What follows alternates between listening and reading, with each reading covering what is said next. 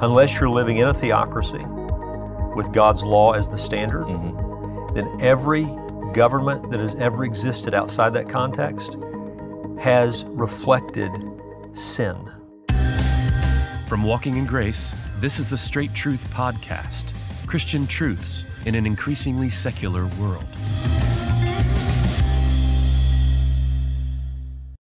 Our question for this episode has to do with social justice. Um, maybe a relatively new term, maybe an old term. Obviously, that adjective social for justice is, is what confuses things here. And our question more so has to do with should the church be an advocate for social justice? Certainly, um, it might seem that the church should be, uh, based on biblical passages that you see, especially in the Old Testament, uh, over and over, where God mentions His justice. So let me read for you Isaiah 1:17. Learn to do good, seek justice, correct oppression, bring justice to the fatherless, plead the widow's cause. So even in that in that text, there is a um, a sense in which um, every believer, Old Testament context here, but every believer should be an advocate for the kind of justice that God is is um, is commanding us to do. Micah six eight is often is often uh, um, quoted. We're commanded to seek justice, love mercy, walk humbly with our God. And uh, and people often take these passages and they tie them to justice causes in the world today, or even um, uh, like a movement like uh, Martin Luther King Jr. in the 1960s, and even current movements today in the 21st century. What, what do you think? Uh, Should the church be a, an advocate for social justice? Um, whether, whether that's, that's a biblical sort of justice like we've just quoted here, or maybe something that's going on in the culture. Yeah, as you, as you know, Josh, I mean, that terminology is supercharged at the moment. And uh, a lot of what's being done today in the name of social justice isn't social justice. It's mislabeled because it doesn't represent the justice of God. So if we ask, first of all, let's just kind of make it a little simpler. And one, let me just say in general, one of the things that I think we need to do, instead of taking the world's categories and then trying to figure out how we relate to those categories, for me, what I've always tried to do is say, what are the biblical categories? Yeah. I mean, how, how am I supposed to be thinking as a believer? And then let me be faithful to that. So instead of thinking in terms of what our world is currently doing in, in, in the name of social justice, I would just ask, what has the church been about according to the New Testament? What, what are we to be about, I should say, according to the New Testament? Our first priority is, is the soul. Our first priority is men and women, are they right with God? Mm-hmm. But we don't neglect the body, we don't neglect people's physical needs. The New Testament teaches that we're to do good to all men, especially those of the household of faith. So I think, I think what we do is we demonstrate God's kind of social concern by the way we deal with each other in the Lord's church. And that way, that, that's the first way, the foremost way that we demonstrate to the world what God's love really looks like. How do we, how do we deal with each other? Even with respect to our own families. Uh, the Bible teaches that if, if a Christian person doesn't take care of his own, his own family, aged parents, uh, brothers and sisters who may be in need, you're, you deny the faith. You're, you're worse than an infidel. Yeah. So, how we deal with our families, how we deal with the church body, this is to be a demonstrate. We're, we're to be experiencing and living out and demonstrating what the love of God is all about. So, do, do I care uh, whether someone is mistreated or not? Yes. Should we care that the, the justice system, the court system, would reflect true and, and right kinds of judgments? Yes, we, we should be concerned about that. Should it bother us when we see the expressions of sin around us in the culture, whether it be, you know, racism or other kinds of abuse that take place in the culture? Should that trouble Christian people? Of course, it should trouble mm-hmm. Christian people. And to the degree that we're able to speak God's word to those situations, we, sh- we should do it. There's nothing wrong with that. But the problem we're having right now is a lot of what's going on in the name of social justice isn't justice. I said that a moment ago, but let me explain why I say that. Exodus 23 is a, a great passage that, that uh, it's fascinating to me how it addresses what's going on in our culture. It says this You shall not spread a false report. You shall not join hands with a wicked man to be a malicious witness. You shall not fall in with the many to do evil, nor shall you bear witness in a lawsuit, siding with the many so as to pervert justice. nor shall you be partial to a poor man in his lawsuit. If you meet with your enemy's ox or his donkey going astray, you shall bring it back to him. If you see the donkey of one who hates you lying down under its burden, you shall refrain from leaving him with it, you shall rescue it with him. You shall not pervert the justice due to, the, to, to your poor in his lawsuit. Keep far from a false charge, and do not kill the innocent and righteous, for I will not acquit the wicked, and you shall not you shall take no bribe, for a bribe blinds the clear sighted and subverts the cause of those who are in the right. You shall not oppress a sojourner. You know the heart of a uh, sojourner, for you were sojourners in the land of Egypt. Several things stand out to me in that passage. One, true justice is never built on falsehoods. Mm-hmm. More than once, the Israelites were warned not to be a part of false reports, not to be a part of mischaracterizations in, in their justice system. So true justice is never built on straw men. It's not built on, on taking truth and then twisting it and making it something that it's not. And, and a lot of what I see today in the name of justice is really a rewriting of history or a mischaracterization of history or a dishonesty with the fact that at, at any point in history, men and women are going to have wrong thinking and, and wrong living, and, and you can't demolish everything that belonged to a particular age because there was wrong in that age. There's been wrong in every age. Whatever you're trying to build today, someone else is going to come along down the road and tear this down because mm there was wrong thinking in this age. Yeah, that's true. So, so, so you don't build justice on falsehoods.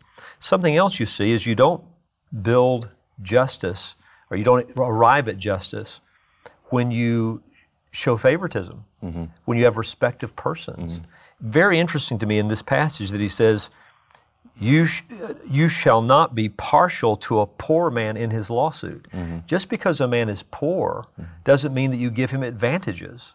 He goes on to say later, you don't neglect, you, you don't mistreat the poor person in his lawsuit either. You shall not pervert the justice due to your poor in mm-hmm. his lawsuit. Mm-hmm. So whether a man is rich or poor, the issue is not whether he's rich or poor. The issue is what's right. What's right?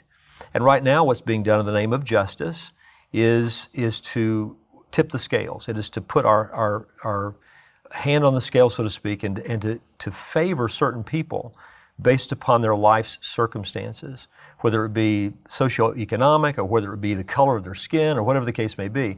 The idea is the way you arrive at justice is to favor those who have historically been mistreated. Well, that's not justice. That, that's just retribution. That's just a form of vengeance. Mm-hmm. something else interesting, me, interesting to me in this passage. You're specifically warned against vengeance. Because in verse 4 it says, If you meet your enemies, your enemies, ox or his donkey going astray, you shall bring it back to him.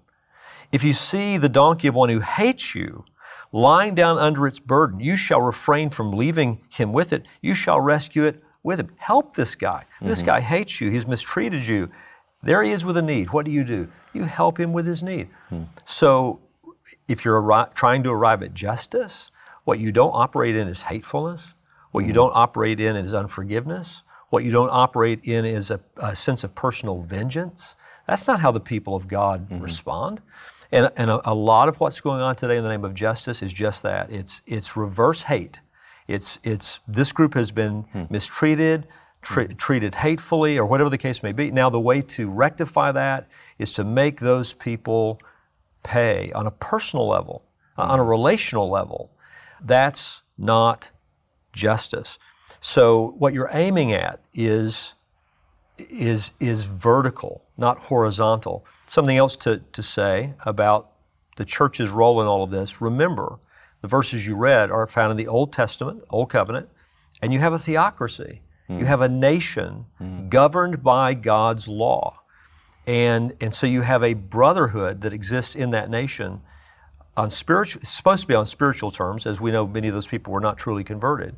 But that was, that, that's how the law could be rightly lived out in, in the context of a relationship with God. And now fellow Israelites treating each other not just as uh, with a national relationship in mind, but a spiritual relationship in mind not just a, a, racial or ethnic relationship in mind, fellow Israelites, mm-hmm. but a spiritual relationship. God is our, Yahweh is our God, mm-hmm. and His law is our standard. That's not the United States of America. This, right. this is not a theocracy. Mm-hmm. So, and the church doesn't rule the nation. So, so that's why where we begin is in our own, in our own four walls, so to speak, in our own community. Are we demonstrating God's love in the church in the way that we treat each other? And then we do good to all as mm-hmm. we're given opportunity. Mm-hmm. But it begins in our own set of relationships, our homes, okay. the church. This is where it's lived out. But not, but not by the standards of lost men, by the standards of God's word. I'm looking for what's right. I'm looking for what pleases Him. I'm not showing respect of persons. I'm not showing favoritism. I'm not trying to tip the scales in the favor of one group or another. And I'm not operating in the realm of personal vengeance or hatred or retribution. We want to treat all people the way, in, in the way that would please God. Mm. And so, uh, a couple follow up questions. Number one, just just to, to clarify, you you are reading from the law. Yes. And so you're saying that there are principles to draw from this and how we should think about. Thank you for that. Yes, socially. it's exactly what I'm saying. And I'm saying even in that day, where these people were living under that law in a national sense, yeah. this was the standard even then. And and so if if we want to understand justice from a, from God's point of view Let's see how justice was, was to be applied in that nation under mm-hmm. his rule. Mm-hmm. And, and even there, when you have a theocracy, it's, it's, it's even handed. It's about what's true and right in this situation. It's not based on socioeconomic situations, it's just based on what's right. Mm. And, and that should be guiding our minds as believers and, and our lives as, as the church.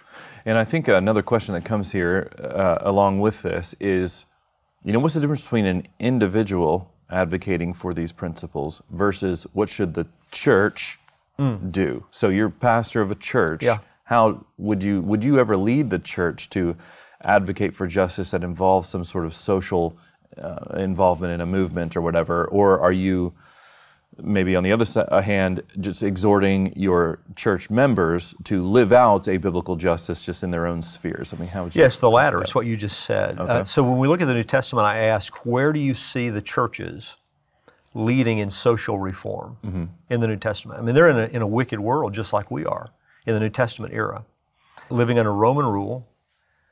That particular era, mm-hmm. lots of injustice going on, lots oh, yeah. of sin taking place mm-hmm. in every realm of life. Well, what were the churches doing? Were they, were, they, were they trying to lead some sort of movement for social reform? The answer is I don't see that. I see, that, see them preaching the gospel, evangelizing lost people, discipling people, living out the love of God in their fellowship. By this shall all men know that you're my disciples if you have love for one another, living out the love of God in their fellowship, and then being exhorted to live as good citizens because they know Jesus Christ. And that involves being submissive to governing authorities to the degree that we can and still be submissive to God, but living our lives in a way that we make plain that we're looking for a better city, a better country. Our citizenship is in heaven. Mm-hmm. And so we're not living for the moment, we're living for eternity. We're living in light of eternity in the moment. And so we want to display the love of God and the truth of God in every walk of life when opportunity was given and responsibility existed to speak God's truth to people who were in positions of leadership in, the, in culture, you see God's people doing that. Mm. When Paul stands before Roman governors mm-hmm. on trial for the preaching of the gospel, he preaches the gospel in those settings. Mm-hmm. He declares Christ in those settings. When John the Baptist was arrested and eventually lost his life, what was it for? He spoke the truth concerning God's law regarding marriage to a man who should have paid attention to that because he was yeah. a ruler in Galilee, and that's mm-hmm. Herod Antipas. Mm-hmm. But he speaks the truth. It's not lawful for you to have your brother Philip's wife. That's an incestuous marriage. It, it violates the law of God. So when we have opportunity to to weigh in, so to speak, with what's true according to Scripture, hmm. we do that, but we do it in appropriate ways. Hmm. The church's fear of responsibility is not, in my view, Josh, mm-hmm. to rule over the culture in terms of, of uh, some sort of political presence. Our, our task is to preach the gospel, and, and we live in light of another country, mm. and our king is Jesus. Mm. So, for example, let me just give one example. Uh, our views on abortion. We believe abortion to be sinful, we believe it to be murderous. literally people are being murdered in the womb through mm-hmm. abortion. But we've never led the church here at Founders to go march or something or, mm-hmm. or do some sort of sit in mm-hmm. on an abortion clinic or something like that.